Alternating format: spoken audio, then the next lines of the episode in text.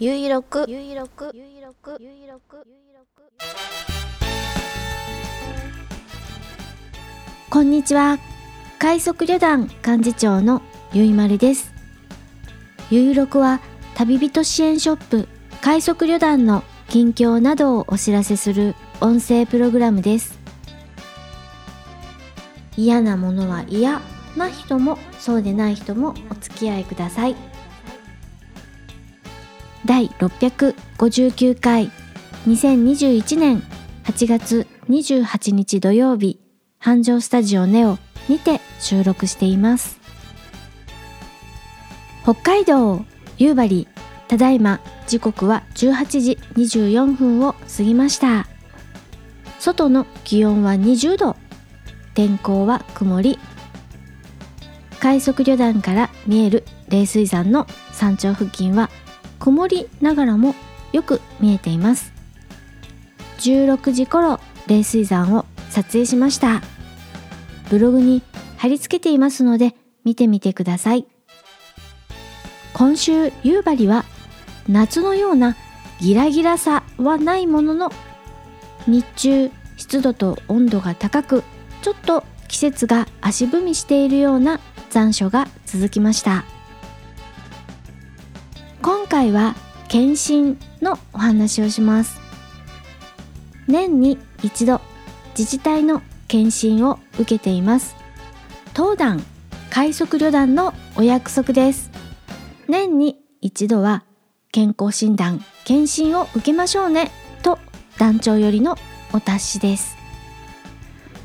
検診の種類はいろいろありますがまあ必ず項目にあるのが採血でして血液検査です。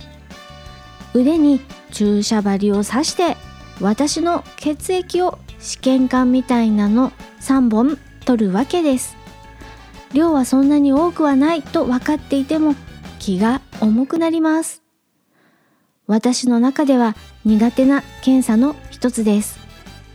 何が嫌なのかというとあれ痛いでしょしかもいい大人が痛い痛いと訴えるのもなんだかはばかれます。でも痛いものは痛いのだからしょうがない。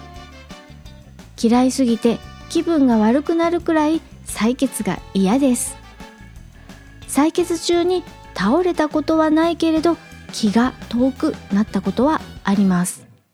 なので採血する前に看護師さんに言うんです。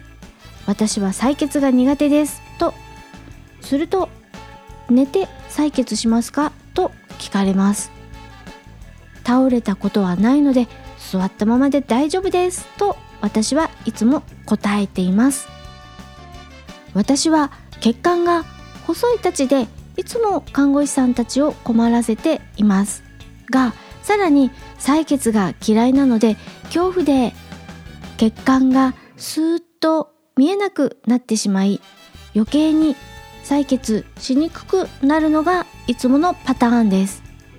なので針を刺す前はなるべく並んでいる。すでに採血し終わった検体すら目にしないように慎重に慎重に行動をします。もうそれだけで不自然な行動になりますが自分のためです。嫌な時間は早く過ぎ去ってほしい。苦手だという私を勇気づけるために看護師さんはこれから使う針がいかに細いか短いかを説明してくれてます。気分が和らぐようにリズムで言って聞かせよう作戦ですねきっと。ありがとうございます看護師さん。説明してくれればくれるほどその真心がよく伝わってきますがもう腕にチューブを巻かれている時点で何も言葉が入ってきません。注射も見ないし採血の様子も見ません。見ると余計に怖いから。だからずっと顔は採血する腕とは反対の方向を向いています。採血する腕は左。なので私はずっと右を向いたまま。もうこうするしかないんですよ。さあ針が腕に刺さります。あー痛い。痛いです。結局やっぱり逃げていく私の血管。そして血管を追いかける注射針。一度刺したもののうまく採血できず上下に角度を変えさらにもう一度左右に針を振りやっと血管を捉えたようです。痛いよ本当に。グリグリです。口からエクトプラズムです。放心状態です。そしてやっと終わったようです。針が腕から抜けました。放心状態の私の様子を見て少し休みますか？と看護師さんが聞いてくれました。がいやいやもう早く一刻も早く家に帰りたいとばかりに私は大丈夫です。次の検査に行きますと形だけは格好をつけましたよ。やっぱり大人ですからね。うん。採血の後内診したり心電図取ったりレントゲンしたりと予定のメニューをこなして家に帰ったもののやはり採血のショックがまだ続いています。午前中に全ての検診は終わりました。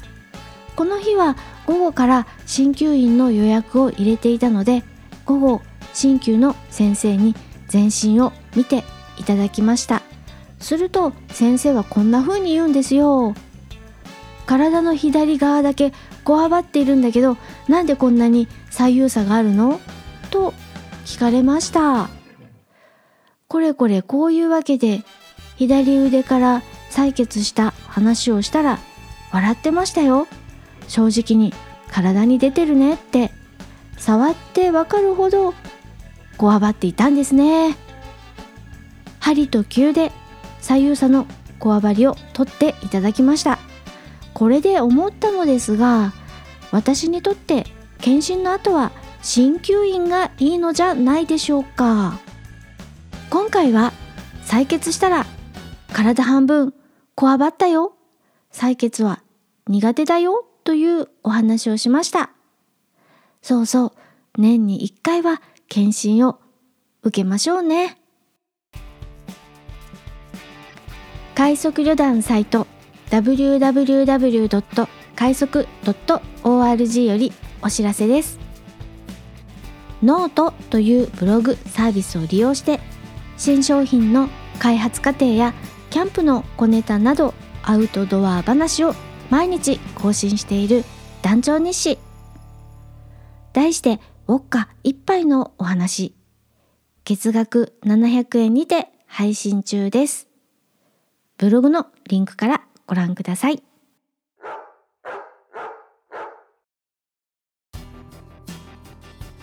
そんなこんなで最後まで聞いていただきありがとうございます。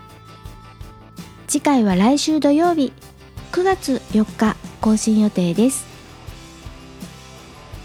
スモールパッキングコンフォート快速旅団ゆいまるがお送りしました。